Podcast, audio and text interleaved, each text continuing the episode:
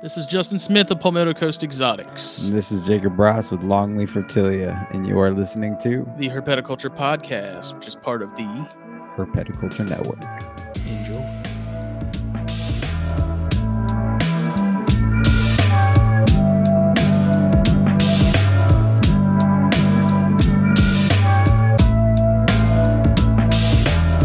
Hitting the button. We are going.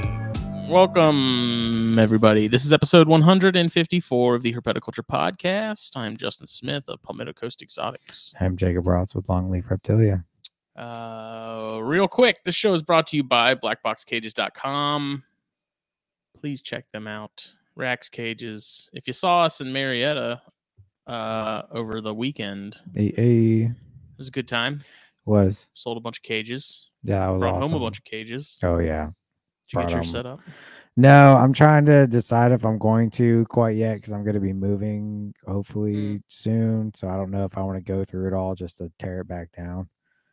Um, so I'm kind of debating on it. Um, plus, I need to get some stuff set up my cage first, anyways, and some thermostats and stuff. So I was I off yeah. the ball on some of that. So We came back Sunday, and I spent most of Monday getting everything set up. I got the XR20 rack, um, and then I got five of the XA BioGs, which are the 18 by 18 by 24s. Um, got the rhinos set up in those, and I got some other stuff coming to fill out, like finish finish those cages and those setups. Um,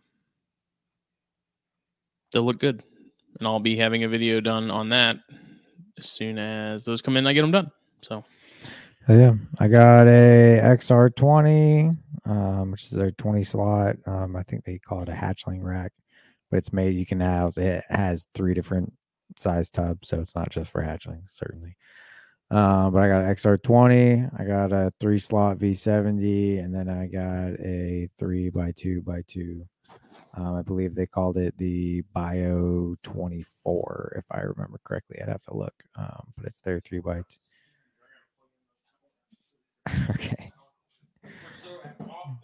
Yeah, we're really off this week. but yeah, I got a three by two by two bio enclosure from them. Absolutely beautiful. It is a amazing enclosure. I can't wait to set it up. Um, like I said, I'm probably moving soon, so I'm trying to decide if I'm going to set everything up just to move it all, or if I want to leave it packaged for the time being. Rock and roll. But either way, I got to get some thermostats and some light bulbs and some timers and all that good jazz. Um, but yeah, other than Black Box, this episode is also also brought to you by Steve Snaketuary with Steve's Snaketuary and Venom Hot Sauce. yeah, So check him out. Um, yeah, he does a lot of good stuff. He's kept running his own Snaketuary and by the hot sauce, you're helping him with public outreach, public Yeah. education, uh, relocations, rescues, like rehabilitations. He does uh, shows. all that, yeah, all that Yeah, stuff. you help fund his Snaketuary. He does all kinds of stuff. So check him out. Follow him on all social social media platforms. Yes. And, uh, yeah. Uh, we got a lot to unpack this episode because we are joined by Mr. Zach Goodnow of Equatorial Ecosystems. What's going on, dude? Uh, not too much. Another day. How about you guys? Thank you for having me. Yeah, yeah, no man, problem. for sure. Excited to uh excited to have you on and get into this. Yeah, it's uh everything's good. You know, we're in the swing of of breeding season, at least I am. Um just sort of gearing up and trying to get all my ducks in a row for for eggs and stuff and make sure I'm I'm ready for when I start getting clutches. So Yeah, man. but uh yeah, so like I said, we got a lot to sort of cover. Um you know, I sent you the outline and I said even then we may not get to all of it because there's you have a lot going on over there, man. Um so what's the uh sort of just a quick rundown of what you got right now and sort of what came first?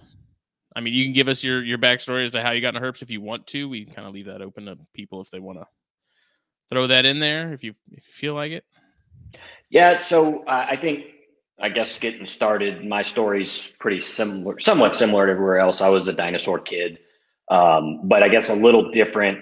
my dad was a landscape arch or is a landscape architect, and he did both the kind of landscape design and also the construction. So he was out on job sites pretty much all the you know every day. And I grew up uh, in a suburb of New Orleans, so we were not rural, but it wasn't big city by any means, and there was still you know woods, and we had relatively big lot sizes. So he had you know there was wildlife everywhere, and he'd bring home speckled king snakes, and we'd keep them for a little while, and you know let them go in the yard, or um, kept a scarlet king snake for a little while, had box turtles. I was exposed to native plants and animals from a young age.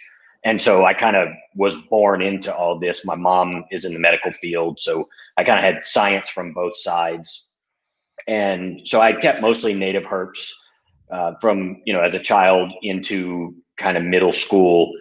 And I also grew tropical plants, um, a lot of orchids from, you know, seven, eight years old off into high school and into college.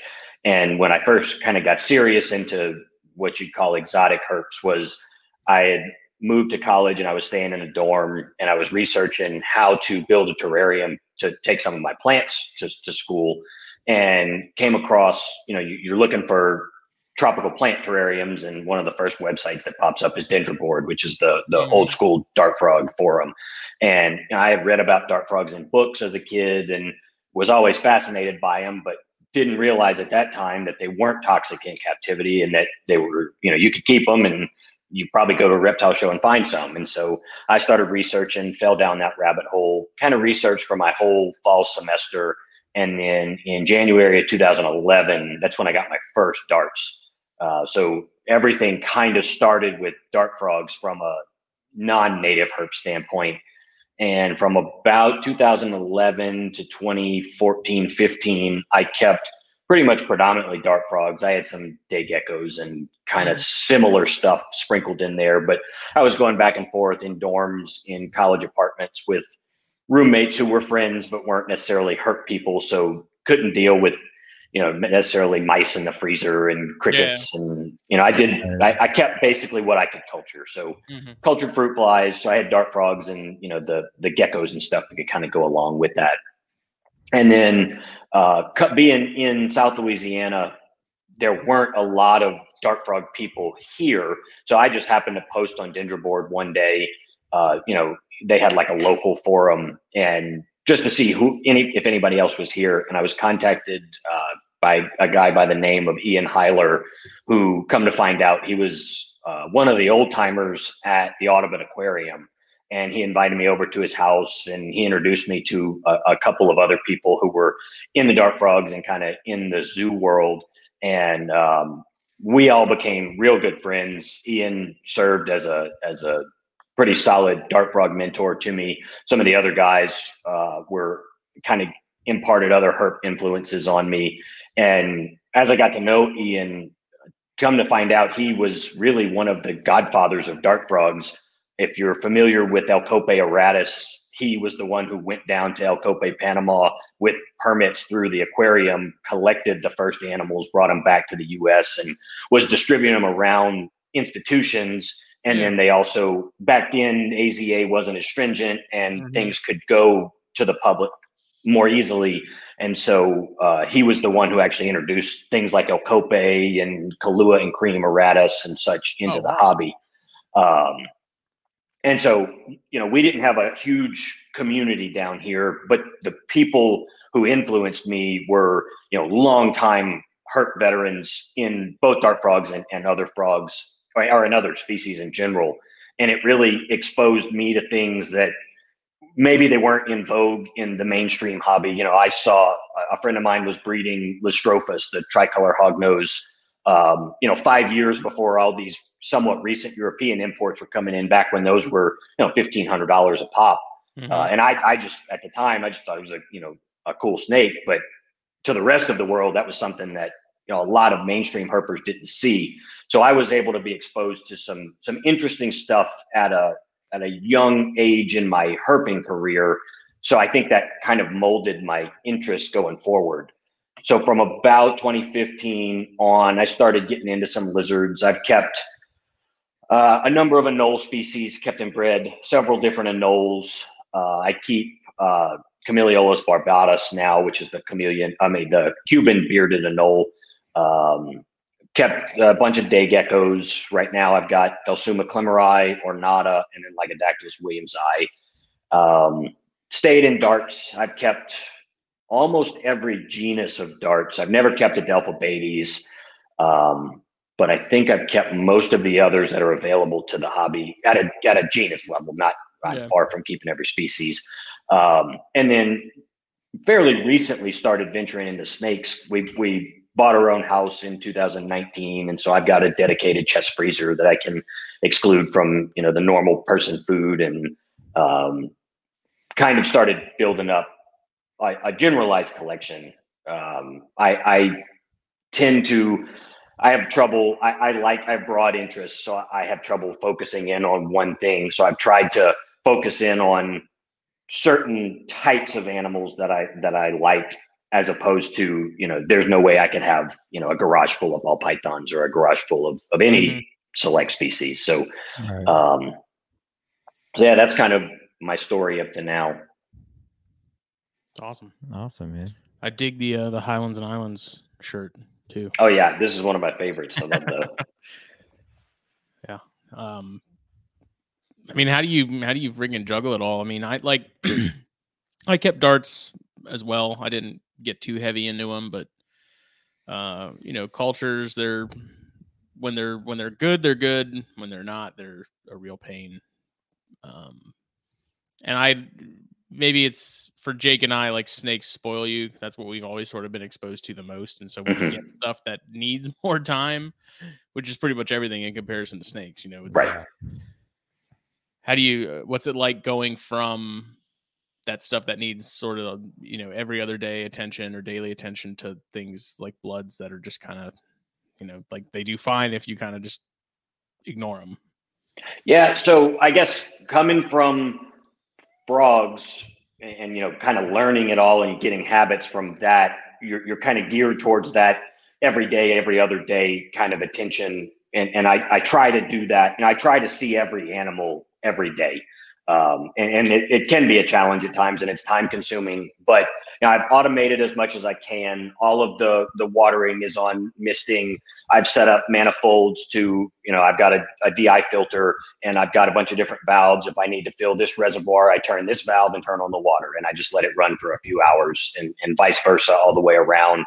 Um, i've got it pretty much down to where i'm either for the snakes i'm i'm cleaning enclosures you know, a, a couple days a week, depending on the species. I'm feeding snakes, you know, two days a week or so. You know, not an individual snake twice a week, but you know, colubrids one day, pythons another day. Um, the darts, I, am down to you know, I'm, I'm feeding you know three days a week the darts and the lizards, and and so I've kind of got it in a routine where every day I do a little bit and I'm looking at everything every day, but I'm not necessarily working everything every day. Yeah. The yeah. other benefit that I've had is uh, I was sent home to work from home in it's been like two years and a week now um, because of COVID, and I still I'm still working from home. So I tend to I eat lunch at work and then I take my lunch break and I go and I water plants and I feed and, and maintenance during the day. So it yeah, right. reduces what I have to do in the afternoons and it also saves from having to commute. You know, I'm cutting an hour off of my day just in a commute. Right. Yeah. I've thought about doing something where, you know, at least when I was dealing with cresteds on a much heavier level, you know, it was like I was going to have an A group and a B group. And so that way I'm not doing everybody all at once. You know, A group would be on Mondays, Wednesdays, and Fridays, and then B group would be Wednesdays, Thursdays. Um, I mean Tuesdays, Saturdays. Yeah, that's what I meant. Yeah, uh, just to make things a little easier. But I think by the time I had started to get out of those, it didn't really matter anymore. But the uh, in terms of, are you breeding anything this year, snake wise? Are you? Yeah, so I've paired. Um, I had five blood females that were kind of big enough to to go. Uh, so I tried with with the five of them. Two of them didn't really progress. I have a friend who's a vet, and so we we ultrasounded them in January, and there was two who really weren't developing anything. So I kind of put those on hold. and I'll try those next year. And so I've got three that are that are still going. I fed earlier today, and one refused food. The other two are still eating. So I'm starting to see other people around the country are starting to get ovulations and eggs. So um, I, I, think I'm getting close. But this will be my first year breeding them, so I still don't fully know what I'm doing either. I got you. That's cool. I'll tell you what, you have the one of the nicest uh, northern. Uh, northern Mexican pine snakes I've ever seen, man. oh, thank you. Yeah, man, that thing is that thing is absolutely wicked. Do you have a do you have a pair of those or just a single animal? Yeah, so I've got so those are a, a friend of mine that I I have a a, degree in, in wildlife and wetland ecology, and so a, a buddy of mine who I went to school with, those are actually his. He had I'm taking care of them. He took a job, a seasonal job up in Alaska, and he was like, "Look, I'm either gonna have to get rid of my snakes, or you know, I know you keep some snakes. Do you care if you take care of them? I've had these animals." He had the the dad of that animal for like 16 years, and so oh, wow. he lost the female to complications with. Um, she looked like she was egg bound. He took her to the vet. The vet kind of had the idea that she was egg bound too. They opened her up. It was just some weird oviduct issue and it probably didn't need to be opened up, but it was one of those things that you couldn't tell from the outside. And she ended up passing. Um, but he produced the one you're that that kind of peach headed one that, that you're referring to. Um, so I have the dad and the son, and then I just picked up a female last year. Uh, it's a 2020, 2021 kid. Um, mm-hmm. so it'll be a little ways before we're breeding yeah. those again. But I don't know if he may take the group and and we'll just split eggs, or I'll hold on to a male and get him a girl. I, however that works out when we get to that point. I got you. Nice man. Yeah, that thing is absolutely gorgeous. Yeah, that young one is uh, the the dad is is kind of your typical yellow body with the brownish kind of reddish brown blotches. Right. Um, but yeah, that was that's a really nice hmm. young adult. Yeah. So, would, is it safe to say that you have sort of a, a particular focus on bloods? Uh, now, I guess you could say that that's probably the single highest number of individuals of a species I keep. Um, I kind of got into them not on accident, but semi on accident. Uh, a, a, friend of mine was talking to me about uh, the the North Sumatran Curtus, which is the mm-hmm. they call them the pumpkin head or the orange head locale. And I thought those were cool. I didn't have any snakes at the time. Thought those were cool. I've always liked bloods, especially the the red bloods, Brongersmai because of the you know just the normal form is is yeah you can get really nice colors even if you don't want to play with morphs and but the, the the size of the commonly seen animals kind of was intimidating. I don't have any interest in ever keeping retics or, or berms or something like. I'm just not a, a huge snake kind of person. So I was always kind of intimidated by you know a 20 pound six to eight foot snake that you see so many of these big ones get to and but the Curtus stays significantly smaller you know they've got natural variation and, and they're just really nice in the natural form so I picked up a pair of those in late 2019 from uh, Trace Harden, and then picked up another female from Fascination Herp out of Houston. Was at a local show, and they had produced some offspring from a pair of, of farmed animals. So that that's uh, unrelated to anything else in the country. And so I, I picked up that girl and was keeping just the 1.2. And then a friend of mine took a job out of country and he had built up a, a decent uh, collection of young bloods. He had some golden eye stuff, some batik stuff, and didn't really want to offload the collection. He's like, "Hey, you know, you're keeping these Curtus already. Would you be interested in just, you know, keeping these bloods too? You'll be able to breed them long before I'm back. So, you know, play with them. We'll, you know, make some of the things that I was going to make, you know, kind of further the project, and then when I get back, we'll figure out, you know, I'll either give him offspring or his adults back or however we work it out. And so I ended up with this group of the the Brongersmai too. And so from that, I got a really nice um, red martyr line male, uh, uh, T positive batik, uh, 007 female, and then um, what they call an ivory batik, or I think they the morph name for it is um, white lightning Um, it's it's the non-albino form of what they call electrostatic. So that's kind of what I started with, and then from there, I've just kind of plugged in some of my own stuff that I bought in that time frame. Yeah, Jake kept a few a couple of years ago. Um, I've had I don't even know if they were bloods or or something else, but I've had one or two over the years as well. And they're mm-hmm. I know it seems like the guys that are really into into bloods, like they're they're all in. You know, they're, right. they're really about them. They don't. It's it doesn't seem like it's very often you see someone that just has like one or two. It's like if they have bloods, they have a lot of bloods. I'm gonna right. I'm gonna be that guy, except not with bloods. I'm gonna get a pair of Borneos but that, that's gonna be me because like I I want to like Bloods more than I do if I'm being honest. Because like, like I don't know why it's one of those like I really wanted to like them but I kept them and like there's nothing wrong with them but they just like they weren't for me and like that was fine. I think they're awesome animals I absolutely love them and I do plan on getting a getting a pair of Borneos. Um but uh, yeah I don't know it was kind of it was a weird phase for me. I don't know what it was. I was very fascinated by.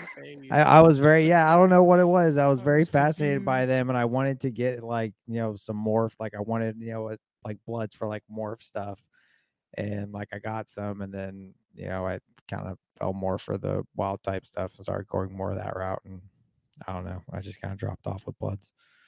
I think they annoyed me too much. I got a couple animals that were just frustrating. I think it just turned me off to them. To be honest, I think I, I think I went about it wrong. I got the wrong animals and just kind of turned me off to them altogether. But yeah, I think of mine, I have one that is absolutely unhandleable. I mean, when you're going in there to clean, it's or when you're even taking it out, and unfortunately, it's a girl, so it's a little bit bigger. Uh, but you know, it's I put on gloves, long sleeves to kind of reduce the heat signature. Trying to fiddle with a hook, it's not easy to handle those things with a hook just because their sheer girth and their weight. Yeah. So it's kind of get them to where they're not facing you, tail it, support the body without getting tagged, get it into a uh, another enclosure with a lid, just so that you can work the the tub or whatever you got them in, and right. and figure out a way to get her back in, you know, without getting bit. But of I probably have 20 ish animals. And that's the only one that I really can't just, you know, open the tub and, and take out. Yeah. I, all mine, I think I had at the most at one time, I think I had four. And like all of them were relatively handleable. I had a couple that mm-hmm. were kind of pissy, I like to say. They didn't like, they didn't certainly didn't like me, but they were they were handleable. Yeah, they were handleable. I wouldn't put my face up to them, give them a kiss or nothing, but you know, it was they were you could pick them up relatively easily once you had them in your hand. They kind of you know chilled out, but right. I don't know. It was it wasn't about their attitudes or anything, and that's the thing. I couldn't tell you why they weren't for me. They just weren't. That's and that's the thing. I have nothing negative to say about Bloods. Absolutely not. But I don't know. It was weird. But yeah, no. Yeah, there's just some animals. some species don't I don't love. I, I think Australian animals are are cool from a adaptation and and science standpoint, right. but you know, uh, you know, you listen to so many people their their first place they want to go is is oh, I got to get to Australia. For me, that's Central America. Australia is yeah. probably the bottom of my list. I I love you know from Mexico to northern South America. That's kind of my fascination. Yeah, dude, I would love to go to South America any of those any of those areas. Australia, I would love to go to Australia. Don't get me wrong. I'm definitely one of those people, but know, Central you, and South Costa America. Rica's yeah, Costa right Rica would me. be amazing, dude. Oh my god. Have you gone down there at all? Have you done any? No, uh, my wife and I just booked this summer though to Costa Rica. We were supposed to nice. we were supposed to get married in June of 2020 and COVID screwed up the, the entire wedding. So we booted that a full year back. So we got married last June. And then our honeymoon was supposed to be to Costa Rica, but we were still kind of in the middle of the COVID mess. And so I said, you know, let, let's, let's do a honeymoon in the country, save some money, and then, you know, book a big trip once we kind of know what life's going to be like. So I fingers crossed that everything stays tame as it is now and and we can get yeah. down there that would be awesome man is your yeah. wife is your wife into the frogs and snakes at all Uh, she got into it because of me. Before me, no, but um, she doesn't mind the snakes. She could probably do without them. Um, really likes the frogs. Really likes the different turtles and tortoises I keep. Uh, I have one monkey tail skink Corucia, and she absolutely hates that thing. If there was anything in the collection she'd get rid of, it's the Corucia. That's funny. Why is it? Uh, is it prickly?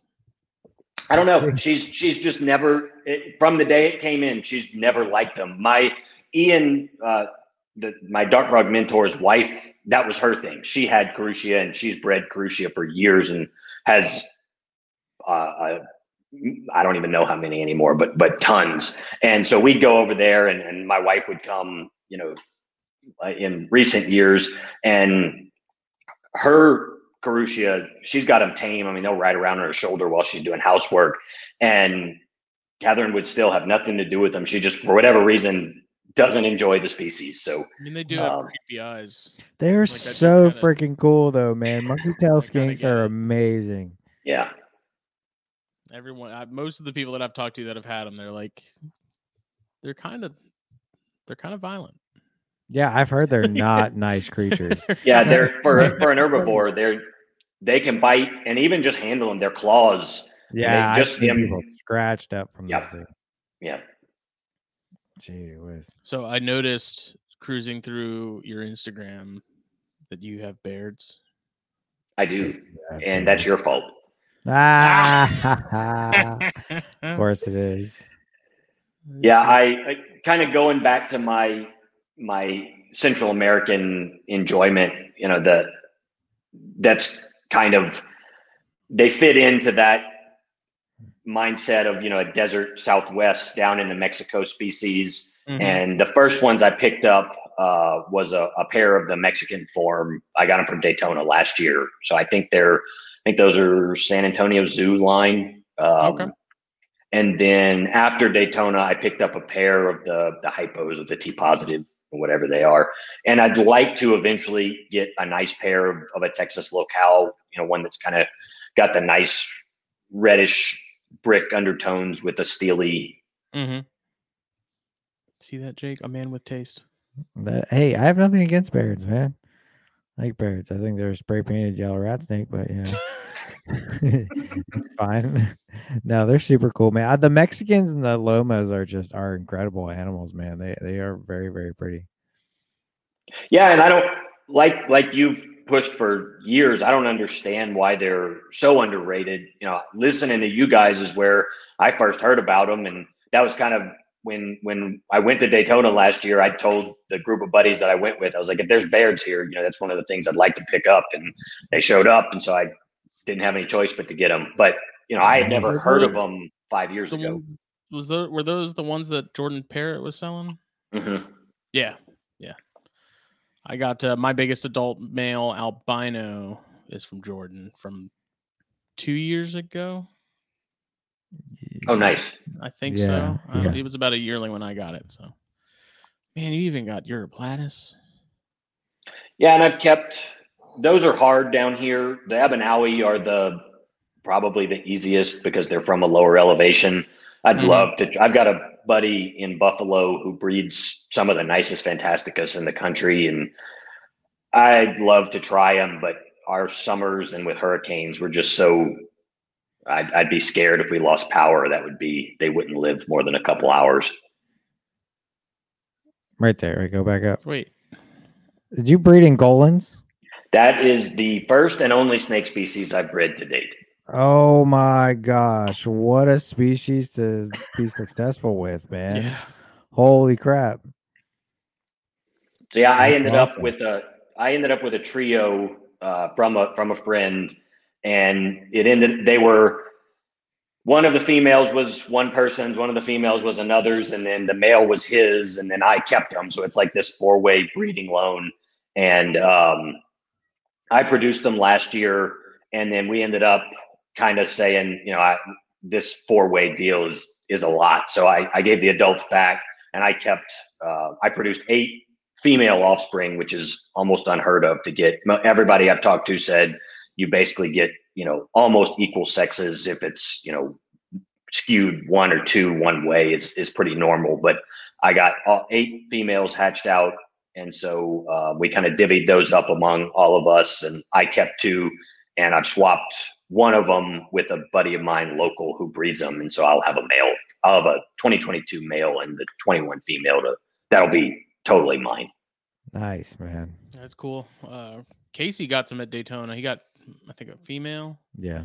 There was one table across from us, and they were selling some. They just had, I think, a lone female, and Casey bought it, and I was playing with it when we were Dude, there. they're so freaking cool, man. It's one of those species you really have to see them firsthand to sort of have a better appreciation for them. Yeah. you see pictures and stuff, and it's it's cool and all, but it's like once you get your hands on one, it's just It's different. it's, it's like Yeah. all python, but it's not. You know, The scalation is almost like a Gila or a bead. I guess it's a I gonna similar adaptation. beaded, like the the the beaded scales, man. It's it's Yeah. wild. They're really really incredible animals. Those are those are one pythons. I don't have many many species on my python list anymore, but those are those are on there. I would really like to get in Goldens one day. They're super neat animals.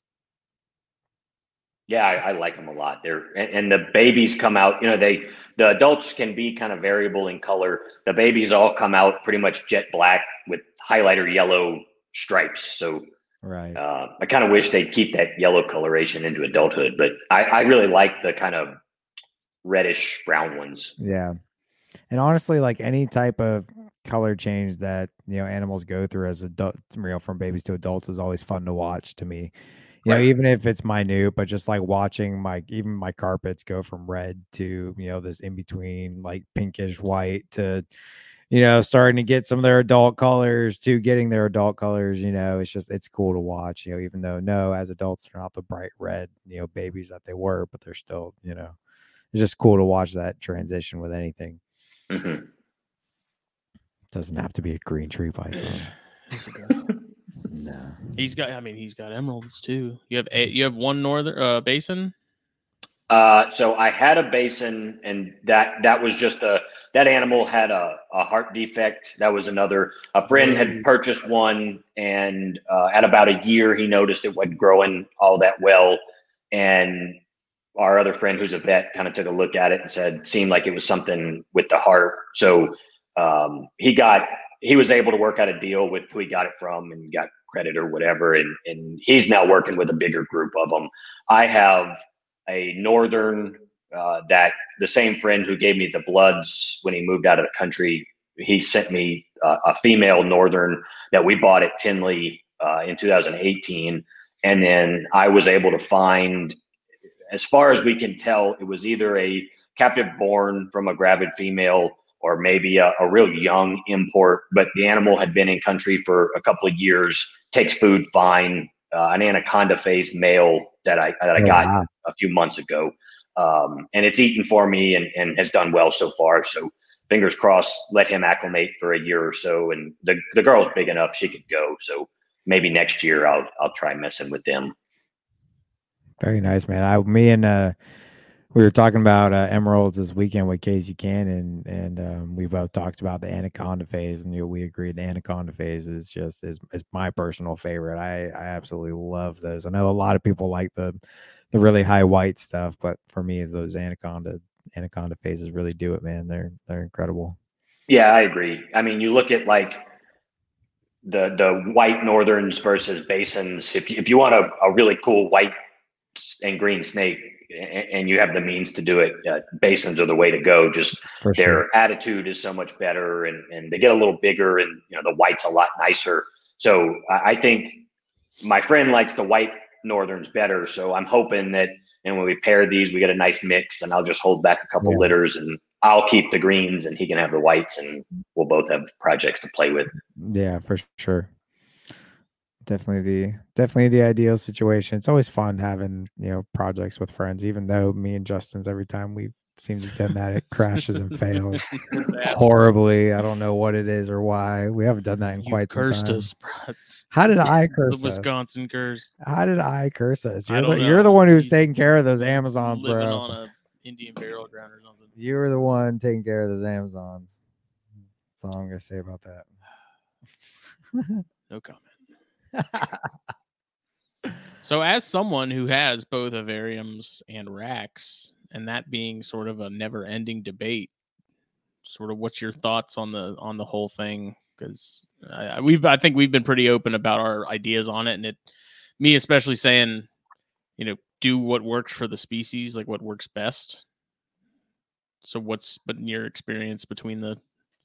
Yeah, I mean that's I kind of feel the same way you know you take like a blood python and you try to build an enclosure. I, I, guess going kind of backing up i started with you know dart frogs. So that's big elaborate enclosures you know that that there's kind of no end to how you can design them.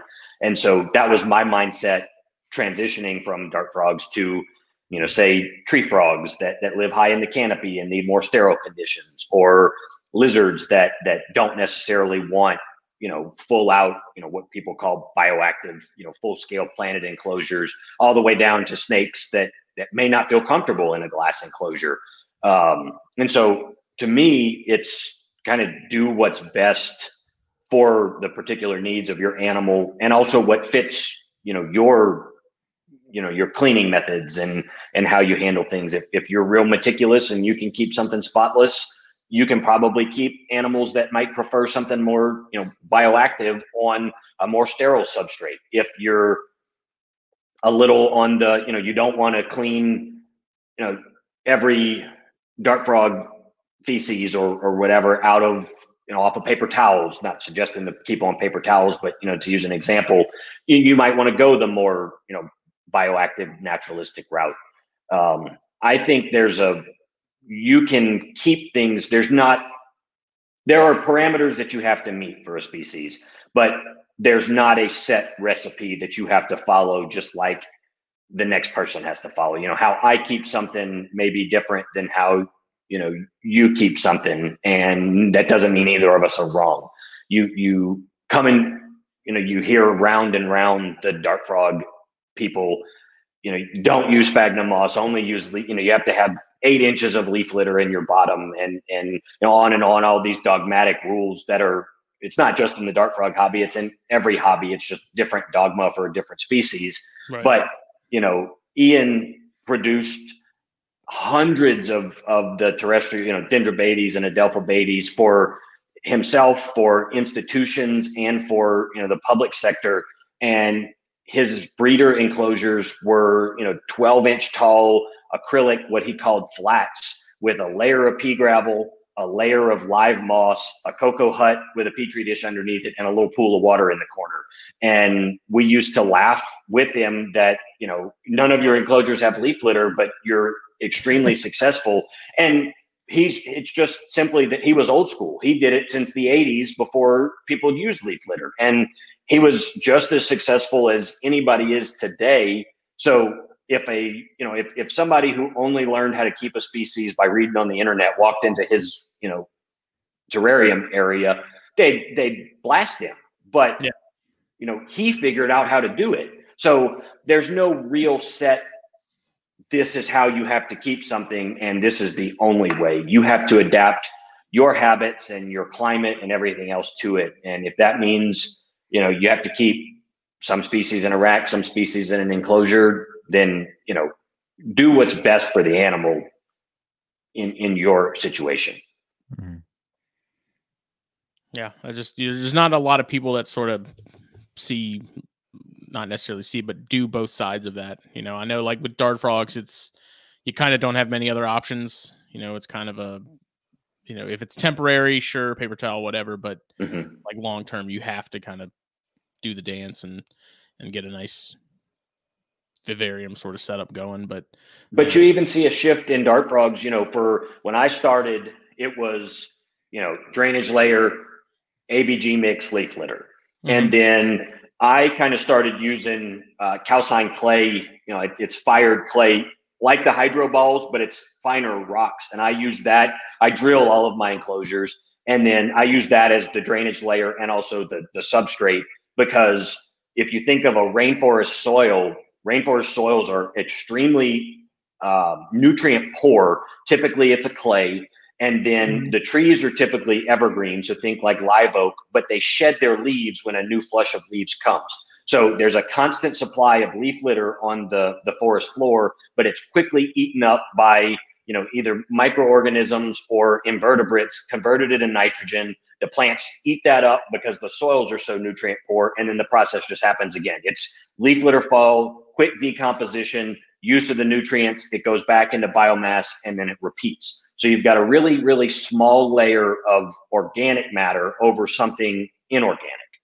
And so the whole idea of you know abg you know two inches of abg or something that works great for three years but then that's also going to break down. When right. you're using something like fired clay it never breaks down. I have tanks that are you know seven eight years old that i've never changed the the clay portion out. I just keep topping it with leaf litter because most of the leaf organic matter breaks down and you know gets recycled by plants or whatever else in there and you just constantly add more of that.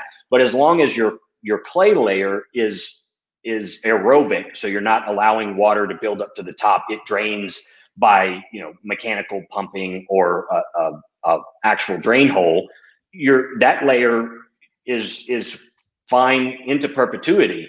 So mm-hmm. people are shifting towards you know inorganic soils and then now you see a lot of people use that filter foam with leaf litter on top. And you still the filter foam is rigid enough that you get you know that serves as kind of your drainage layer and also your your basis for roots to anchor into. The roots mm-hmm. grow into the drainage layer and they have access to water and whatever nutrients are in that water. And then they get their organic matter from the leaf litter, just like you would the clay. So even in something like dart frogs, I don't think you'll ever get away from, you know, some level of naturalistic, but they are going towards a more inorganic, you know, clean yeah. method.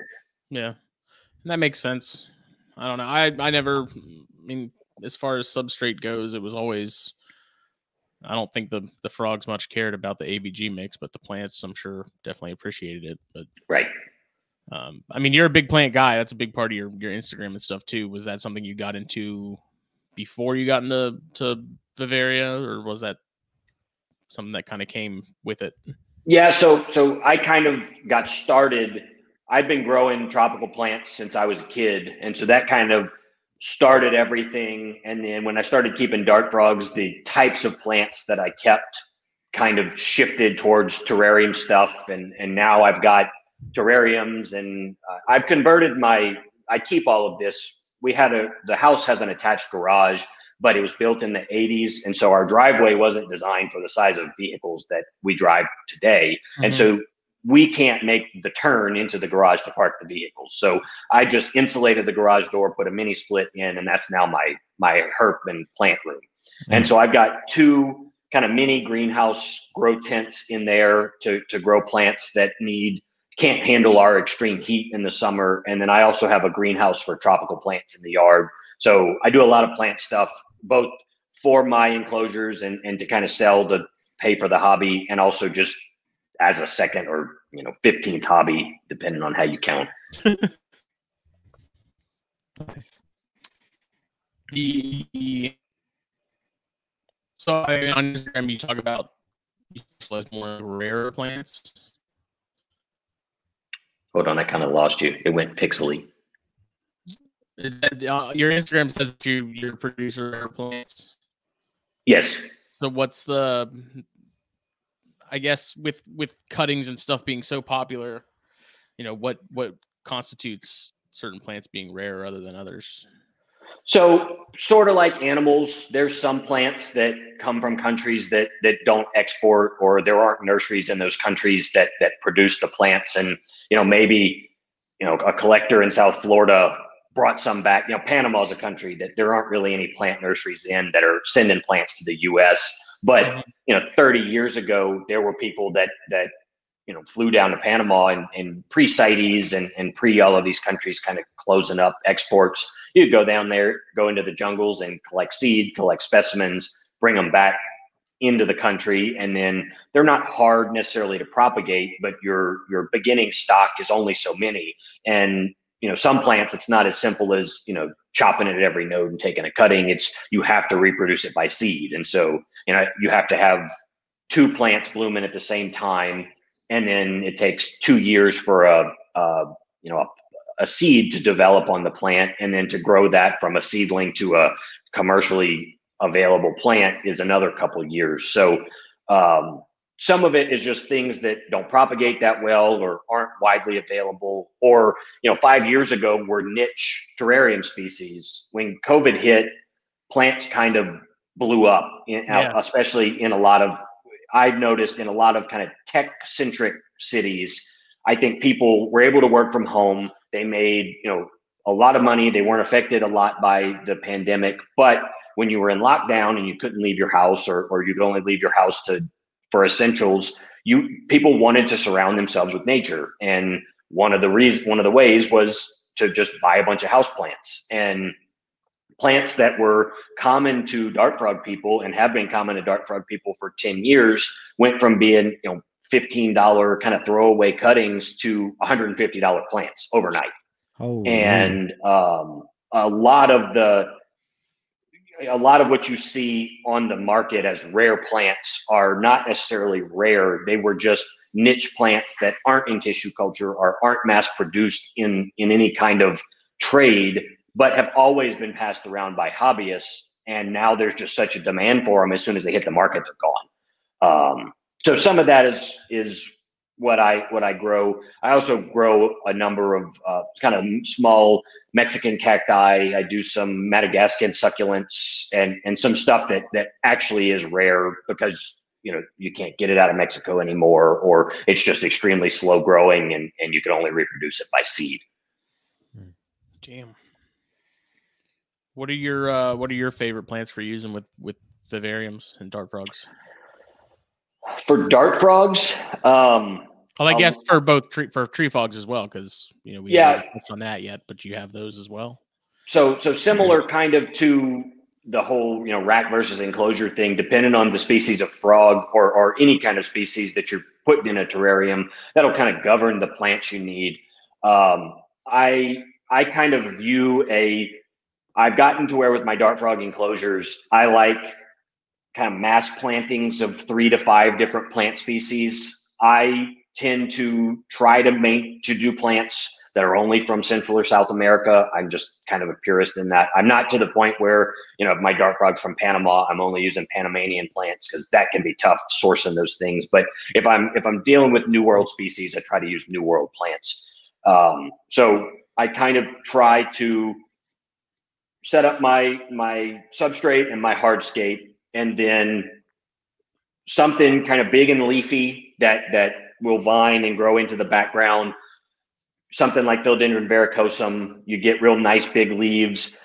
The, the back of the leaf has a bright red color and it provides cover for whatever species it is because no matter what frog you're keeping, it's going to get into the leaf litter at some point, even Ranitomeya or Oophaga, and it wants to feel secure. So, and the more secure it feels, the more bold they're going to be. And so I'll do something big and leafy to kind of eat up space and give them shadow on the ground and also places to, to kind of tuck away into. And those are also good for the arboreal species to deposit eggs. And then I'll put in something probably kind of tall and leafy in the corner, a calathea or a spathiphyllum, you know, a peace lily. Um, again, to give them cover and, and a place to roost. And then I'll just push in some accent plants that are more for me, give some leaf texture or some color to the tank. And then depending on the species, I think, and this is probably people, dart frog people like to use bromeliads. I do not like to use bromeliads except in tanks where the frogs, the, the husbandry of the frogs calls for them you know, if you keep a tank of tinks and pack it with bromeliads, that really doesn't serve them any purpose because mm-hmm. they don't deposit tadpoles to them. It's just there to eat up space. I'd much rather do that with big leafy plants that they can use to, to sit on and, and lay eggs on and other things. If I'm doing, you know, an Oophaga, I'll use bromeliads, but I, I try to still get away from uh, neo neo just because it's just it's just a thing for me. All almost all the Oophaga are from you know Nicaragua, Costa Rica, Panama, into South America. Almost all Neoregelias are Brazil, Brazilian. So there are plenty of nice, really cool, you know, Central American bromeliad species that you can use in these tanks that handle the waste and the excess egg, you know, the, the broken down eggs that a Ranitomeya or a Oophaga tadpole produce without rotting out the bromeliad and also gives you a nice effect and it happens to also be you know from the same country of origin mm-hmm. yeah i mean the uh, when i had my vanzolinii uh, i had one in with them or one or i might have even had two in there and they they were in that thing all the time they loved it but yeah and they'll raise tads and everything in them wasn't that well versed in in plants. I had see that's what's interesting too is you mentioned the philodendron, uh, the verrucosum. Um, I had one of those and I had it in a in a tank that I had some imported uh, blue jeans, mm-hmm. and it did great in that that tank. And then of course the the blue jeans was a complete disaster. Uh, and I took that plant out and I tried to grow it outside of that tank, and it for whatever reason it just it struggled and never never came back. Yeah, those just want the leaves are so big and I think they're thin. Those are the only time I've seen people do well with them outside of tanks, but it's typically like in a bathroom where it gets pretty high humidity most of the time. Mm-hmm. Uh, if you're just trying to grow it on a windowsill or something, it, unless your plant's really nice rooted and you keep it pretty wet, those tend to struggle outside of. They just like it really humid. Mm-hmm. Jake, what plants are you using? you should put none, with. None yet. Uh, no, I plan to. I I have plans to get into some plants, but I have to do a lot of things. I'm probably gonna. I'm gonna keep it relatively simple.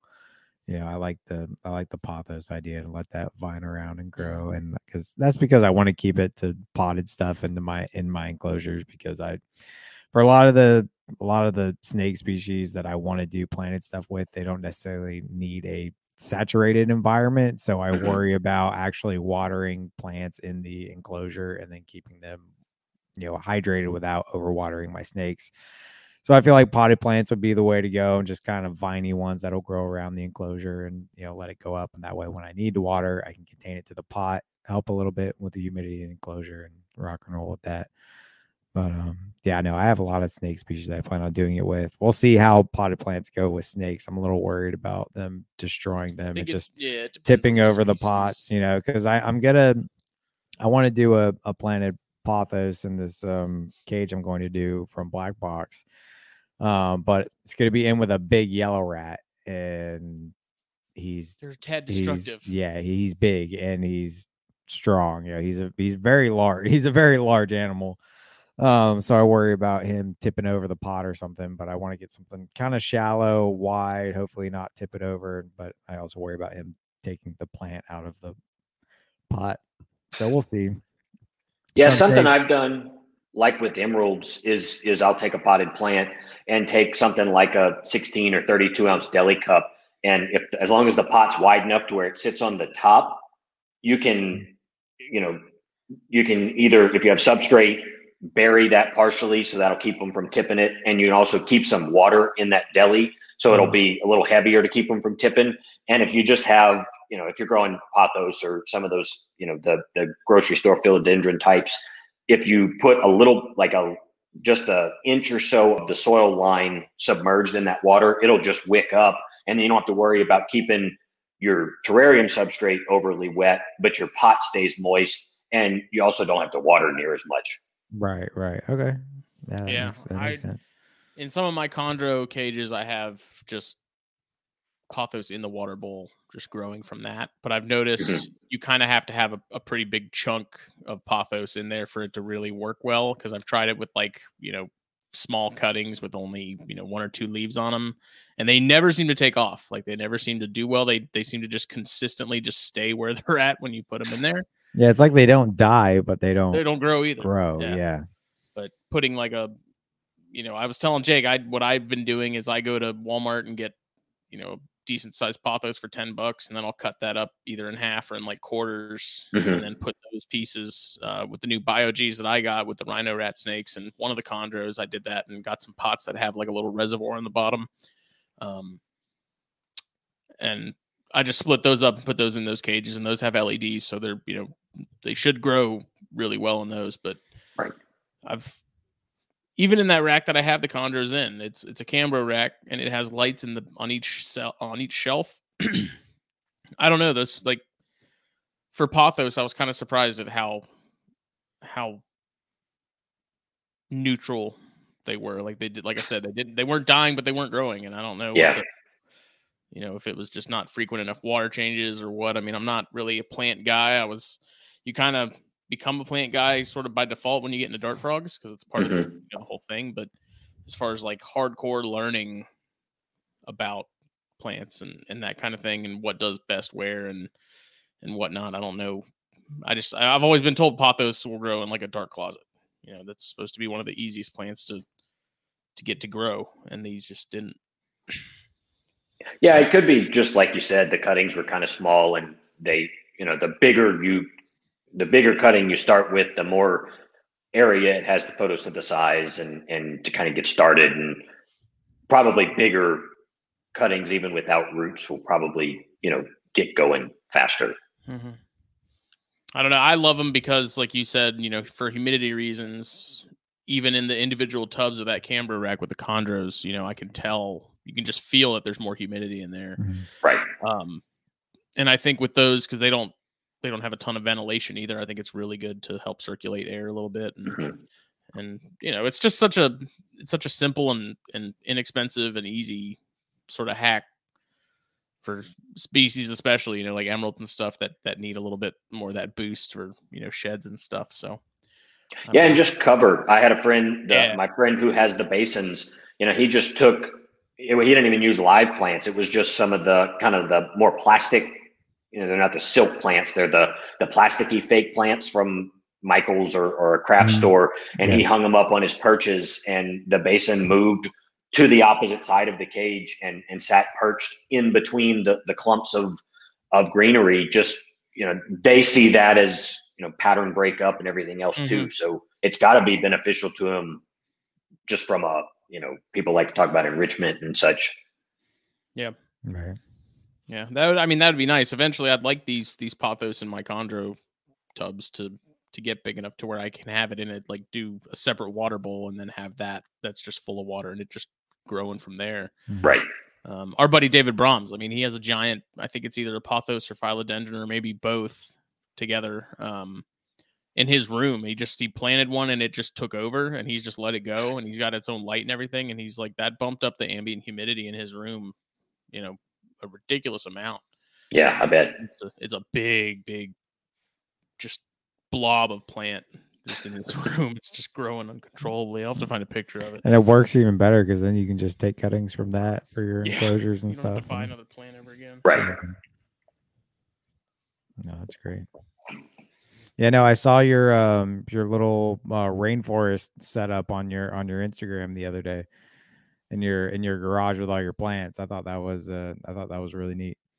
Yes, that that's one of the grow tents. It's just kind of a um, it's almost like a you know the extruded aluminum pieces that that you would put a tent together with mm-hmm. and then it's got this canvas covering the insides all like silver mylar so it reflects light and i just put up some cheap amazon leds and then that, there's two baker's racks in there and it's just loaded down with mounted plants and potted plants and i've run it's got a MistKing hooked up to it and i've got i don't know probably 20 misters that go off in there Awesome, man. Yeah, no, I thought that was I thought that was really neat.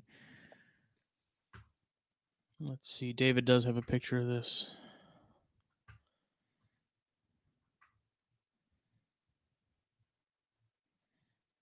All the awesome contrasts.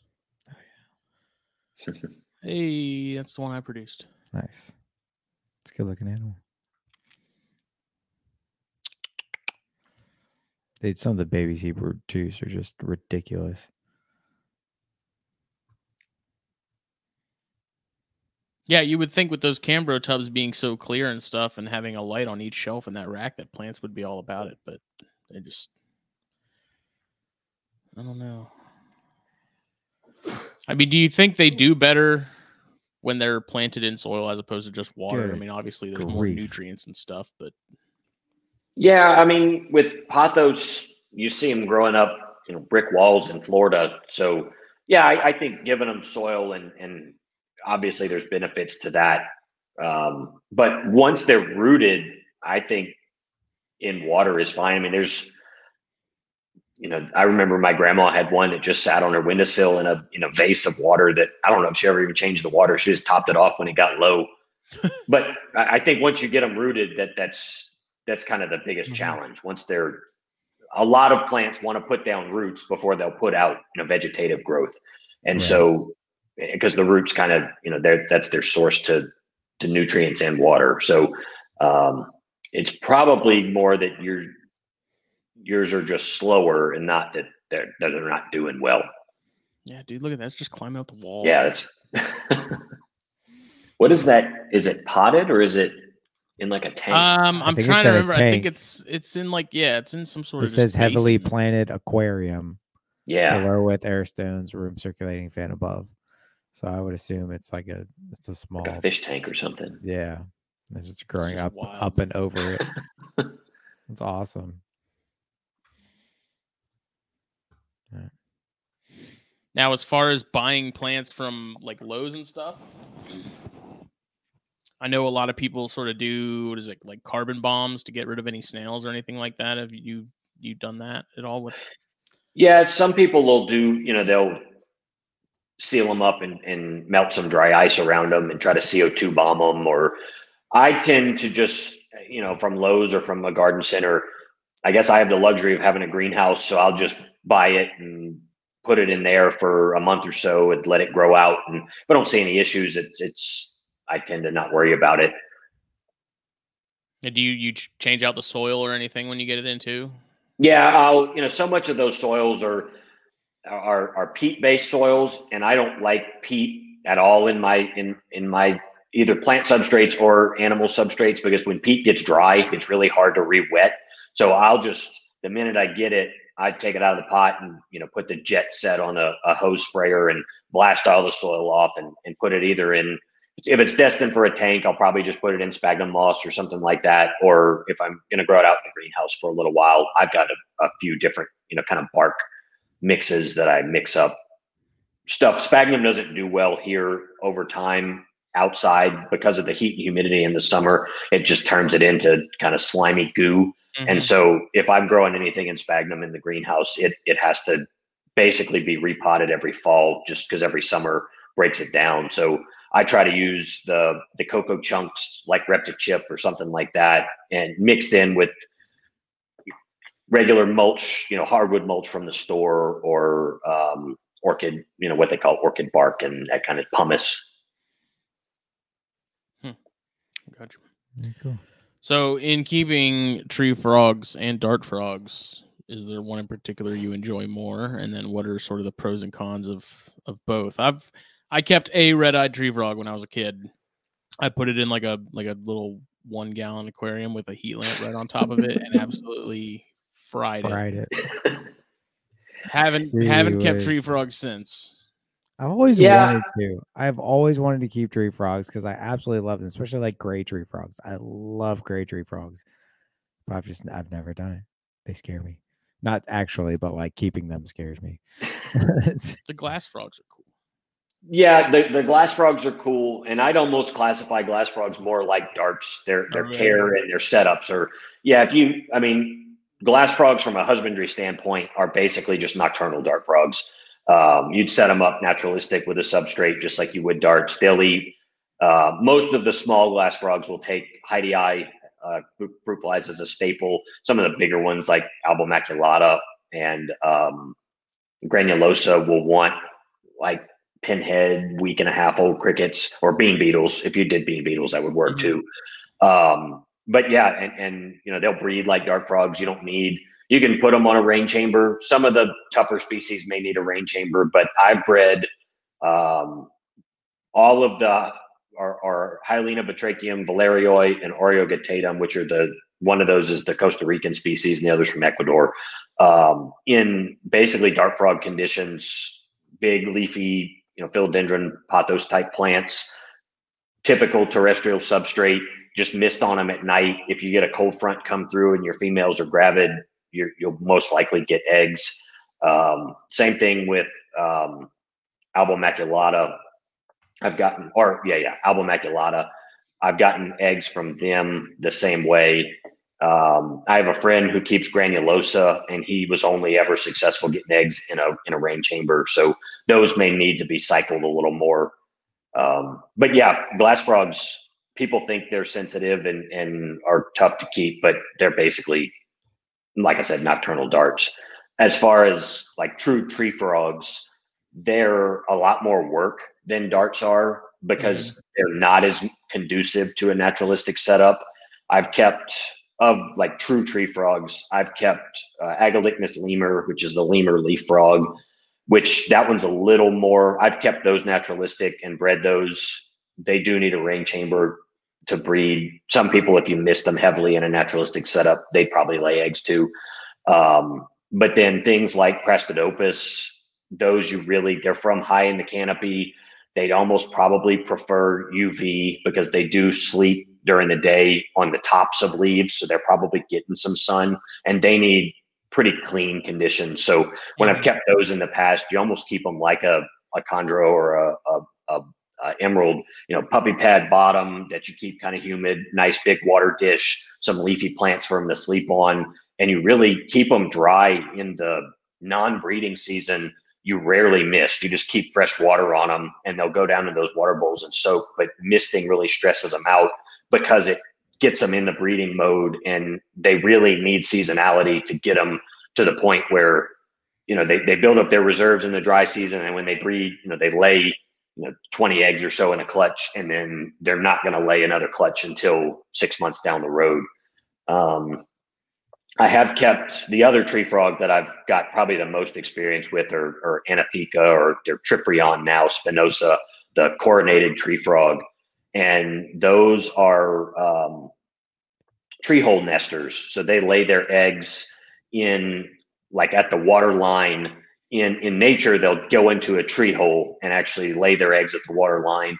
In captivity, you can use like cork rounds or something, and they'll do the same thing and then the tadpoles will eat the unfertilized eggs or the extra eggs that fall in, similar to like Oophaga or some of the Ranitomeya do. Mm-hmm. Um, those take to a naturalistic setup a little better than than some of the true like leaf, you know, the Agalychnis, red eyes, craspedopus, uh, Calcarifer, all kind of want that sterile high canopy conditions. Oh, that's so cool. Little tadpoles moving around. Mm-hmm. Yeah, that's the aureoguttatum. That's the Ecuadorian species. Are they all that pale usually? In that species, they generally are. Some of them have they have those yellow spots on the dorsal side, and yeah. they'll some of them have bigger yellow spots, but that that species is is really clear. And then this is the Costa Rican. That's Valeroy. Those are incredible, man. Yeah, that's freaking cool. I don't know, man. I loved my darts. I miss my Ranitomeya especially. I don't. I, I'm hoping eventually I'll get back into some, but I need more space to do that. Yeah, they do eat up a, a good bit of space. I I got started in darts. They'll always kind of be a first love, so I don't see myself ever getting completely rid of them. I'm down to I only keep now um, Red Vicente, which is the one that you just had up. Yep um, redhead histrionica, bilsa sylvatica, and um, Golfito granulifera. So I, I, keep all Oophaga now, and they're just easier. They raise their own tadpoles. Mm-hmm. You're only going to get you know two to three babies per clutch, and you know you might get of the the Vicente. You know I might get ten offspring in a year from a pair. From the larger obligates, maybe five if you're lucky. Um, so you know you're not overwhelmed with froglets you're not overwhelmed with a bunch of babies to take care of so they're, they're just easier from that perspective they're not the, the froglets are a little more fragile than some of the easier Ranitomeya or dendrobates but you know they kind of take care of themselves as long as you take care of the adults yeah i tried the the blue jeans and they were they were imports and uh it did not that was the only Oophaga i kept so yeah, and those are real. The, those Nicaraguan blue jeans are real hit and miss. Their colors, I like the the their coloration better than the Costa Ricans, but I had some for a while and I never saw them. They're super shy, yeah, and a lot of them didn't make it. Yeah, I always I wanted to sort of get into them more, but I don't know. I just Ranitomeya I liked so much because they didn't take up as much space as hmm you know my uh the Vittatus and stuff I had and Luke's and and whatnot. So I, I just I loved the Vanzolinii. I had some imitator Varadero I liked a lot. I had uh why am I drawing a blank? Um You had a lot of darts for a while there, man. the Southern Variabilis. I had one. Oh, female. yeah, yeah, never, those are nice. never, never got a male for her. I really wish I had. You know, because those those were just so freaking gorgeous, man. They're fun. I I do miss them. You know, and I miss like hearing the calls and stuff around the house when it's quiet. That would have been my favorite thing about him is having the having the calls around because that's that goes back. I grew up with a pond in my front yard, and whenever it rained, the Mhm. toad the toads would just flood the pond, and all night you would just hear them calling like Yeah. crazy, and it was the best thing to fall asleep to. What Right. do you? I mean, do you have Histrionica now or no? Yeah, I have the redheads. What what you've Oh, got up here? yeah. Oh, those are freaking insane, Yeah, man. man. Yeah, that was my first what they call large obligate, and and those always the redheads kind of hold a a special place for me. There's tons of cool ones available now, but Mhm. I, I've always liked the redheads. And how do those compare to the Vicente? Uh, so Vicente are, are tiny. They have a call. Uh, if you've ever heard a Scudo pumilio call, their call's a lot more high pitched and rapid. Um, both are probably equally as bold. I like the Vicente because they tend they don't seem to be as aggressive as the other Oophaga. You know, Yeah. generally you keep pumilio or either or the large species in pairs. I've kind of accidentally ended up with a with a 2.2 in one of my enclosures, and both pairs are raising eggs, and the males call at each other, and then go court females, and then go back to calling at each other. But there's never any wrestling, or I found that having the four in the enclosure together, they're a lot bolder um, than than just the pair. So I like them from the aspect that they're small and that they do well in groups. And that was also kind of a that species was kind of special to me because that was another one that that you know when we go over to Ian's house, he'd talk about climbing trees in Panama and you know knocking eyelash vipers out of the trees and stomping Yeah. you know bromeliads as he climbs up to get to the top of the tree to tip it over to catch some Vicente that are in the top, you know, the top bromeliad at the top of the tree. And um, I got a pair years ago, back when they were really rare, and was on the cusp of I'd gotten into them with a friend. We'd gone in together. I had started getting eggs, but they were older and kind of got infertile eggs, and finally started getting tadpoles, but they weren't developing. And then he decided he wanted to get out of them, and so I didn't have the money to to buy him completely out. So we decided to sell them. And then for three years, probably you didn't see red Vicente. They they were just extremely rare in the hobby. And then I there was a Panama import of them probably in 2018 or so, one of the last full Panama shipments. And I was contacted by somebody asking if I wanted a pair, and I was like, absolutely, I, I I'm going to figure these out and get them right this time. And um, so I started with the a pair from that, and I still have that pair. I've set up a second trio, and then the original pair also has some others. Frog, that's the one that I said I ended up with the 2.2. So both tanks are breeding now. So I've got a pretty decent group of those now. What the heck? I is just that, yeah, I've always dude? loved the just like with the What in the Histrionica and the world? Sylvatica, you know, they're just that they just have a look to them that you don't see in any other That thing is any other darts. menacing They looking. just have that man. sort of blockiness to them. That's a, that was amazing. Yeah, and they can be. I've seen tanks where people, you know, really large three by three by three enclosures where people were keeping uh, uh, pumilio locale with an Auratus, and you would think, you know, the Auratus are a good bit bigger, but you know, the pumilio will ride the Auratus around like you know, cowboy on a horse until the Auratus are No just. way. Oh yeah, That's incredible. So do you keep any um do you keep any snakes in like planted aquarium or enclosures or anything like that?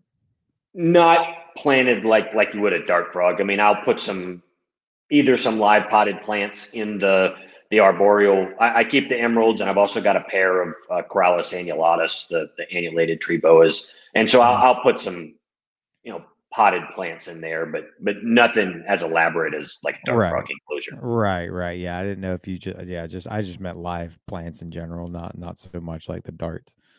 Yeah, I'll do like a pot of philodendron or something. Nice. Do you so between uh Pothos and and Philodendron, do you find that one is easier to like? Does one take off faster than the other? No, not generally. Well, probably. I don't use a whole lot of the the the green and yellow pothos. I I don't love variegated plants, but it's just a look thing for me. Mhm. I'll go for um, there's a they call it silver pothos or it's a Scindapsus that if I'm putting it with an Asian species, I'll use that. Otherwise, I'll use the what you know the heartleaf philodendron for for New World stuff. But that's just kind of one of my quirks. I like to to keep the New World plants with New World animals and vice versa. Oh, you had some Spangler at some point too. Yeah, I've got a pair. I've got an adult pair now. Oh, they Cool. the male is just getting to be breeding size, so maybe I'll get eggs this year. I still need to get Pierre Leone's book. Yeah, that's a good book, and it's cheap. He said he'd send me an autographed copy. I just got to pay for it. Yeah, it's worth the. I think I got it. It was only uh, 15 dollars 20 or so. It's packed with information. And how do you have yours set up? Uh, I took.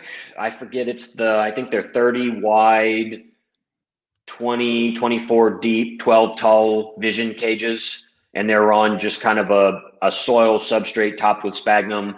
And then I've got a, a nice, uh, you know, plant saucer water dish and kind of built them a, a little cave area for the out of cork bark for cover.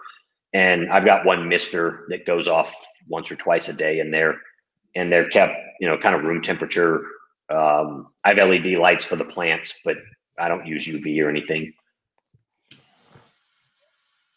They're almost like lizard turtles. They they act more like a Yeah. lizard than they do a turtle. Yeah, I had no idea that they were as small as they are until we talked to Anthony about them, you know, on here a couple weeks ago. Yeah, ago. they're- Tiny. Because every picture you see, it's like super close up and stuff, and so you can't, you don't really get much of a context in terms of the actual size of them. But Right. Yeah, my my you know, male is three, two, three inches probably. it's crazy. That's so wild, man. Yeah. It's so tiny. Oh, uh. So, what's your of all the darts and stuff you've kept? What's like your your bottom line, like favorite, bar none? Whether you still have them or you kept them in the past, what was the what's the what's the number one pick?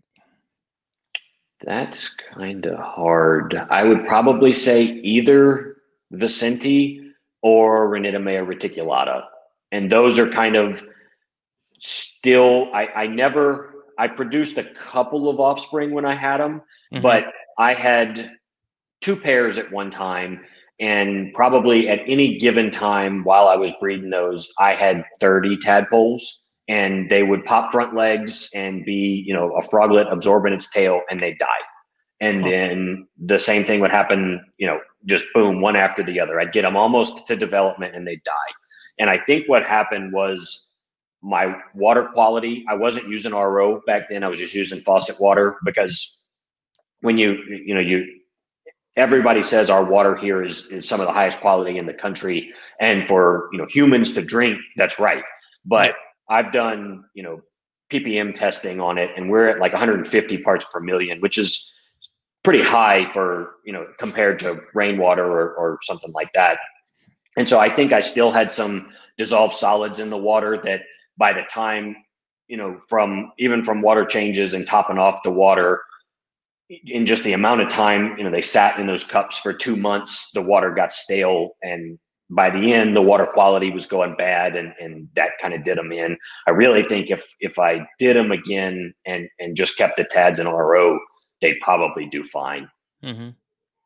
but those are just cool. I mean, they're tiny. That's the smallest dart frog available in the hobby, and but they're like tinks. I mean, they're they're like you know a third of an inch long tinks. They're they're probably the most aggressive Ranitomeya. They're largely terrestrial. Um, you can pretty much only keep them in pairs. I I I initially got four froglets and just were growing them up together and woke up. They don't have, you know, they don't have the call like an imitator. They're they're in the the Fantastica group, so they have mm-hmm. that kind of buzz Dendrobates like yeah. call, and they were calling so loud with that buzz call, which isn't very loud at all, but it was loud enough to it woke me up one Saturday morning. And this was in, when I was in college and, and had them in my apartment. And one of the females was holding the other female down in the film canister of water trying to drown it. So oh I, you know these are frogs that are this big. And so i popped her out and then the next day same thing but with the males popped one of the males out. Within a week the pair that was still in the enclosure i had eggs set up the other one and i started getting eggs from them too but you know you keep any you know maybe in a big you know two foot cube or something you could keep a group but in a standard size tank that's mm-hmm. relatively you know normal for the size of the frog if you do more than a pair you're only going to end up with a pair in the end. Uh, so just the kind of quirks with them i think they're a challenge. They also have really nice colors. They're they're really bold for a tiny frog. And so those are between them and the vicente that those are easily my favorite yeah, just man, it, it never ceased to amaze me just how for that something so small can be so complex behaviorally and socially. Mm-hmm. Like it's it's mind blowing, you know, that they're just they're so hardwired to do these, you know, parental care and you know, killing potential, uh, you know, competition. Um, you would just think something like that. It'd be like keeping roaches or something. Like there's just there's nothing really like the light. There's nothing you wouldn't expect complex behaviors from them. Right. Right. So that was that was one thing that just always fascinated me, especially about Ranita It was just how big you know their personalities would be for being so small, and then just how complex they are. Uh, especially the Vanzolinii and watching them, you know, do their thing and watching Dad move tadpoles and seeing it'd be like every time I came into my bedroom, which is where they were, you know, they'd be around the canister, they'd be taking care of tadpoles, they'd be in the bromeliad checking on stuff. Like they're just constantly like 24 7 checking checking things and taking care of things. And those were fun. I really enjoyed the Vanzolinii a lot. Yeah, and that's another thing that that's cool that you get with darts, and you can get it with a lot of the species is you can witness the full cycle of life in you know one enclosure, whether it's the mea or the, the Oophaga that are raising offspring, you know, they mm-hmm. court, they lay eggs, they transport, they raise, they morph, or things like anthonyi, where you know you can set up a, a pond in the corner and you know dad takes you know 30 tadpoles on his back and hauls them over to the pond and they grow up in there and then you know they'll live on fruit fly and detritus and, mm. and you know some number of them will morph and, and you end up with you know you can see it that way too where there's no parental care so yeah i've always thought that darts are one of the a cool you know from an educational standpoint that seems like a cool classroom animal that you know the the maintenance is relatively simple as long as you can be disciplined and you can really learn a lot from one single enclosure yeah did you ever keep any Phyllobates? Uh, I've kept Vittatus.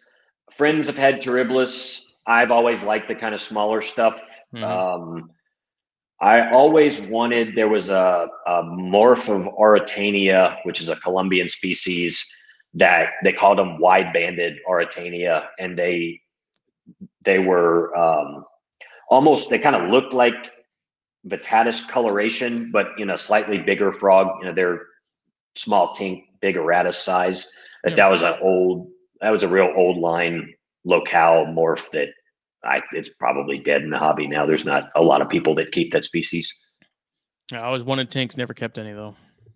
Yeah, I've kept a few over the years, but that's I've never produced Dendrobates. I've kept Lukes and Tinks and Auratus mm-hmm. for some amount of time, but never. I've always been more interested in the the smaller ones or the you know seemingly more complex ones. Yeah, the Tinks are the the really big ones, right? Yeah. Always obviously when it comes to dart frogs, I that those are the ones that I like to lie. I like I like big. I don't know what it is. My fascination with big frogs. I really like big frogs. I don't know why. I think they're so cool. But when it comes to darts, I love the I love the dinks, man. They were they're just huge. Yeah, and those are good. I mean, they're they're super bold. So you know that's kind of your existential. Azureus is what you show it just about anybody in Azureus, and they'll be able to tell you it's a dart frog. Right. Oh yeah, for sure. That was one of the things I liked about Tinks was just the very like there was so many different varieties of them. You know, there's like one that fits the bill for just about anybody. I always like like Atlantis was always one of my favorites. Yeah, I like that color Outer too. You know, Yep. just the- I like the Atlantis because it was mostly black. You know, like their Mhm. eyes were black, the bodies were black. There was Oh, like wow. faint yellow. I don't know if I've seen I'll have to show you, but Yeah. Those were always. I never kept any of them, but that was always the one that caught my eye the most. Um, there's just, and then the Tumucumaque are also ridiculous. Those are Yeah, those are crazy. It's like you took five different frogs and shoved them together. Yeah. Jeez. Cool. So as far as snakes, if you could only keep one species, what would it be? Maybe annulatus, Nice. that annulated tree boa. Yeah. Everyone I've talked to that has those enjoys those as well. Yeah, they've got kind of the attitude of a basin. You take them out, do whatever. I guess the only downside is that they they don't come in the colors that Amazons do, but Yeah. they also don't have the attitude that Amazons do. So um, that makes them pretty neat. They're not great display animals. They tend to to kind of sometimes they'll perch, sometimes they'll get under a, a piece of cork or something on the ground. Um, but you know, you can get some really, really stunning orange phase animals, and even some of the brown ones. You know, you get some that kind of have that white speckling up into. Yeah. Terry Burwell's got some that that kind of have that freckling of white in them, and and that's pretty neat. Those are a little larger than Amazons, aren't they? Yeah, I think they get seven, eight feet or so. I'm not familiar Yeah, with how big Amazons bit. get, but I know I know they're thin-bodied animals, but I, I thought that, I thought the um annulateds were a little little larger than the I think annulateds the are a little Amazon. chunkier, but not. I mean, when you're talking about chunky in the context of of you know, Amazons. tree boas and Yeah. stuff, that's not much. But I definitely, I think the the annulated seem to be a little more heavy bodied than compared to, to Yeah. Amazons. But I, I could be completely wrong there. I've never kept them, but I've always wanted Rushis. That's always been yeah, those are cool too. People need to start producing them. Yeah, and uh, those are wild. There's just so many. You know, the mainland animals look totally different than those. What's the? Is it Trinidad? Is that the- Trinidad. yeah, Yeah, I love the the high black. I can't remember if that's the Venezuelans or the Costa Ricans, but there's some that just have a ton of black. right. You know, but I, they fit right right in with the with the Gonyosoma Janseni that I have too. There's just something about that fade. You know, I like that that light to dark. yeah. Right. It's just really cool. Which The Jansen of eye are having- incredible. yeah, but I mean, like having those, I have a I have a pothos that's gotten pretty big in that cage. You Mhm. know, going back to that, and they haven't destroyed it. Yeah. somehow i'm actually kind of surprised i mean I, I don't see them much if i'm in the room they're not out but i find like sheds and stuff all the time so they're definitely doing their thing but for a colubrid they're surprisingly not destructive You should put a camera, like a, a night night vision camera or something, to see how they how they do in the at, at night, like what they do, how active they are. So I'd be curious because you're I've never seen them out. Like whenever I'm in your room, I've never seen if, them out. if i see them they're they have a head like their head is just sticking out and i think because they have a uv bulb Mhm. i think it's kind of what we've talked about with some of the geckos and stuff where they only put like a portion of their body out and get what they need Right. instead of just hanging out full bore Right. But I'm Um, curious I like how active they are. Like at night, do they go go around and cruise the tank? And I don't think so. I I think they're they're pretty strictly diurnal. Hmm. Um, I've never noticed like because usually before I go to bed, I'll walk in real quick, double check everything, flip on the light, and I Mhm. never really see them out. Hmm. So I don't know, but like I said, somehow that pothos has managed to survive and do really well. and Yeah. not you know I've there's there was a point in time where I had a uh, like a pothos in uh, like one of the taller deli cups in like a hanger that sits that screws into the side of the tub and I had that in with one of the chondros, and I would find that plant ejected and like dirt everywhere. I remember like, that. this- It was yeah, like d- I almost daily, dude. He destroyed that. it thing. finally got to the point where I just took it out. I was like, I'm not gonna, I'm not playing this game. I don't I'm not playing this doing. game. Like it's a convent. They're not supposed to do this kind of crap. he kept on trying to perch on that on the cup holder, I didn't just he? left the, I just left the holder in there, and he just started perching on it. I was like, okay, That's yours whatever. now. if you like it, you like it. Have Yeah. fun, buddy. Uh, what is your advice for people who advice for success with a diverse collection? That's the way I worded the question. I think to be successful, you you one have to be disciplined. You know, you have to depending on what you're. You know, if it's if it's frozen rodents, that's one thing. You can kind of order more of those when you need it. But if it's if you're breeding bugs or you know ordering crickets, make sure you get things you know weekly or or you know in how much time that, that you're going to use them.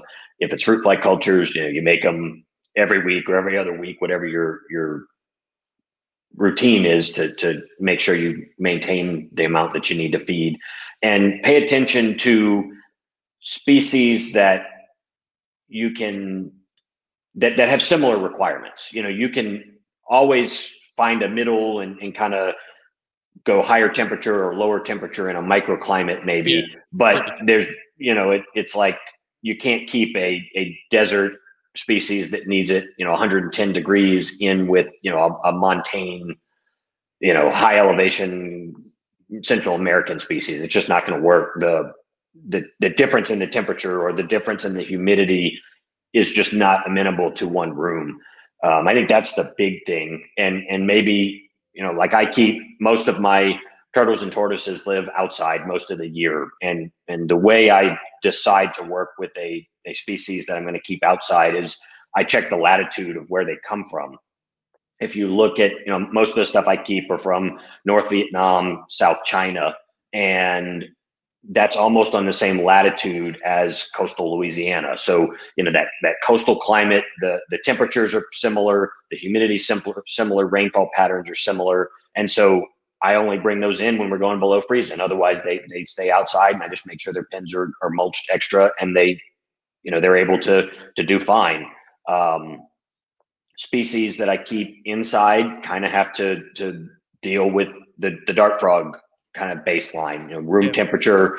You know, I keep Phelsuma in there, but those you know, I give them a concentrated warm spot that allows them to to heat up warmer than the room, but and it's able to be controlled. Same thing with you know snakes you can kind of deal with it you have them in different racks or or different enclosures and and you know heat panels and that kind of stuff but um you know you really want to in in some way or another you have to focus your collection and and you know you here i am talking about all the species that i keep and saying you have to focus but the the culture requirements and the what you have to do to keep most of what i keep is can can translate to the other species that I keep. So um, There's a common denominator. yes, yes. Yeah. Very nice. So you got any plans for the rest of the year? You got any projects you want to get into that you haven't yet? Sort of what's Um. I am working with. So I have a group of Heosemys spinosa, which are they call them cogwheel turtles. Uh, they're from kind of all of Indonesia, and it's the ones that as babies they kind of look like ninja stars. The the yeah. the back scutes are serrated and then as they age they that kind of wears down and becomes smoother i have uh, 2.2 they're all uh, in in kind of cooperation with tsa turtle survival alliance. But i have a 2.2 that came from them that came from a specific confiscation that they ended up with and i forget they, they have locales attached to them and then i also have 5.8 from a different group that they got. And so I'm kind of keep managing those groups separate, but I'm hoping to get or at least start getting viable offspring from them this year. I had one egg that was fertile last year. It went to term and the baby died in the egg. Um, but that's a species that not a lot of people are having any kind of real continual success. People pop out a, a baby every once in a while, but there's probably only one or two people that are continually producing them year in, year out here and um, that's one that that I'd like to really focus on this year. I've got some I'm redoing some pins in the yard and trying to figure out which males are compatible with females to try to get the the best fertility. Um, and so that that's kind of a focus. I'd, I'd like to hopefully get spengleri eggs. Like I said, I've got some some bloods that'll hopefully go. Um, and then I'm, I'm pretty continually producing the klemmeri, the williamsi, and uh, I've produced Ornata starting last year. So hopefully, you know, those kind of projects continue on doing well. Awesome. Very cool, man. Well, uh, where can uh, where can people find you? Um, I am. I have a personal page on Facebook, Zachary Goodnow. I my you know business hobby page is also on Facebook, Equatorial Ecosystems. I'm on Instagram, Equatorial underscore ecosystems, and I do have a website, www.equatorial-ecosystems.com. And if you go to my Instagram, there's a, a link that can take you to, to all of those things. So Awesome. Very cool, man. Yeah. Well, we appreciate you coming on, man. yeah, thank you for having me. Yeah, this was a great episode. A lot of good information here. I think a lot of people will enjoy it. We'll uh we'll have to do a, a Dart Frog specific show at some point. Yeah, for sure. Yeah, for sure. I, I gotta I got now that I don't have them, I gotta live vicariously through others. So you Got to get your fix that's somehow. right. And uh I could I mean I could always just piss off the wife and get get into them again and put another tank on our dresser and drive her crazy. Yeah. What, what's one more? yeah, exactly. Yeah. she gets she gets she gets a little a little agitated when I I move have things outside of the four walls of my room. Hmm. Like when things start migrating out, that's when I start to to hear about it. So unless it's in quarantine and then I tell her and it's just in our closet or our bedroom. I'm like, these aren't gonna be here forever. You know, before she starts asking questions, It's fine. Just relax. It's okay. before you start getting on my case. It's temporary. But Yeah. yeah, I'm sure we all and everyone fights that battle. But oh yeah. um, Right. yeah, All right, Thanks, man. Well, we appreciate it, and uh, have a good night. Yep. Thank y'all. Same here. All right, man. later. Ooh, All right. Uh, so real quick, four years THP man. Oh yeah, Monday marked uh marked the big four. That's Four, it's wild, man. four years of putting up with me. Yeah. It's about as long as I've known you now too, because we only knew each Yeah. other a few months before that. So Yeah. So it's been awesome. Just wanted to do a quick sort of shout out to Yeah. everybody. thank Um, you, thank you all for the continuous support over the over the years. There's a few people still listening that caught us right from the right from the get go Mhm. have been listening ever since, which I always always love to hear that. I think it's really cool when uh, we get somebody like that. Yeah, so the network is over 200 episodes. I want to say it's over 250 episodes now with everything. Mhm. Um, over 300,000 plays Wow. on all the platforms minus Spotify, which is another uh, like 30 ish thousand, I think. So it's just been insane. Like looking at the analytics and stuff, man, Yeah. we've been like doubling in growth every year. So it's just been, it's been awesome. Um, you know, I feel like we've, we say all the time sort of what we've already, already said, you know, it's just awesome what's, what's become of all of it. And, um, we appreciate every bit of support, whether it's Yeah. just listenership, whether it's Patreon stuff, whether it's you know, uh, saying hi to us at Daytona or hanging out with us at Daytona, you know, Or if this is the only podcast you listen to from us, we we appreciate we appreciate it all, man. It's great. It's been a it's been an awesome run and just amazing how far we've come. You know, people that you know we consider very very close friends came from you know basically starting THP four years ago, and it's just it's crazy. I have better friends from making this podcast than I do that people I've known forever. Yeah. You know, like it's it's crazy, but it's also fantastic and I wouldn't change it for the world. So very thankful for this show, this community, very thankful for you, buddy, and uh, all that gushy yeah, I think you know, I think a lot of it is is us sort of just going into it with no real plan or idea of Yeah. of what we wanted it to be. Just kind of ride the wave and We didn't go into it thinking we'd be successful.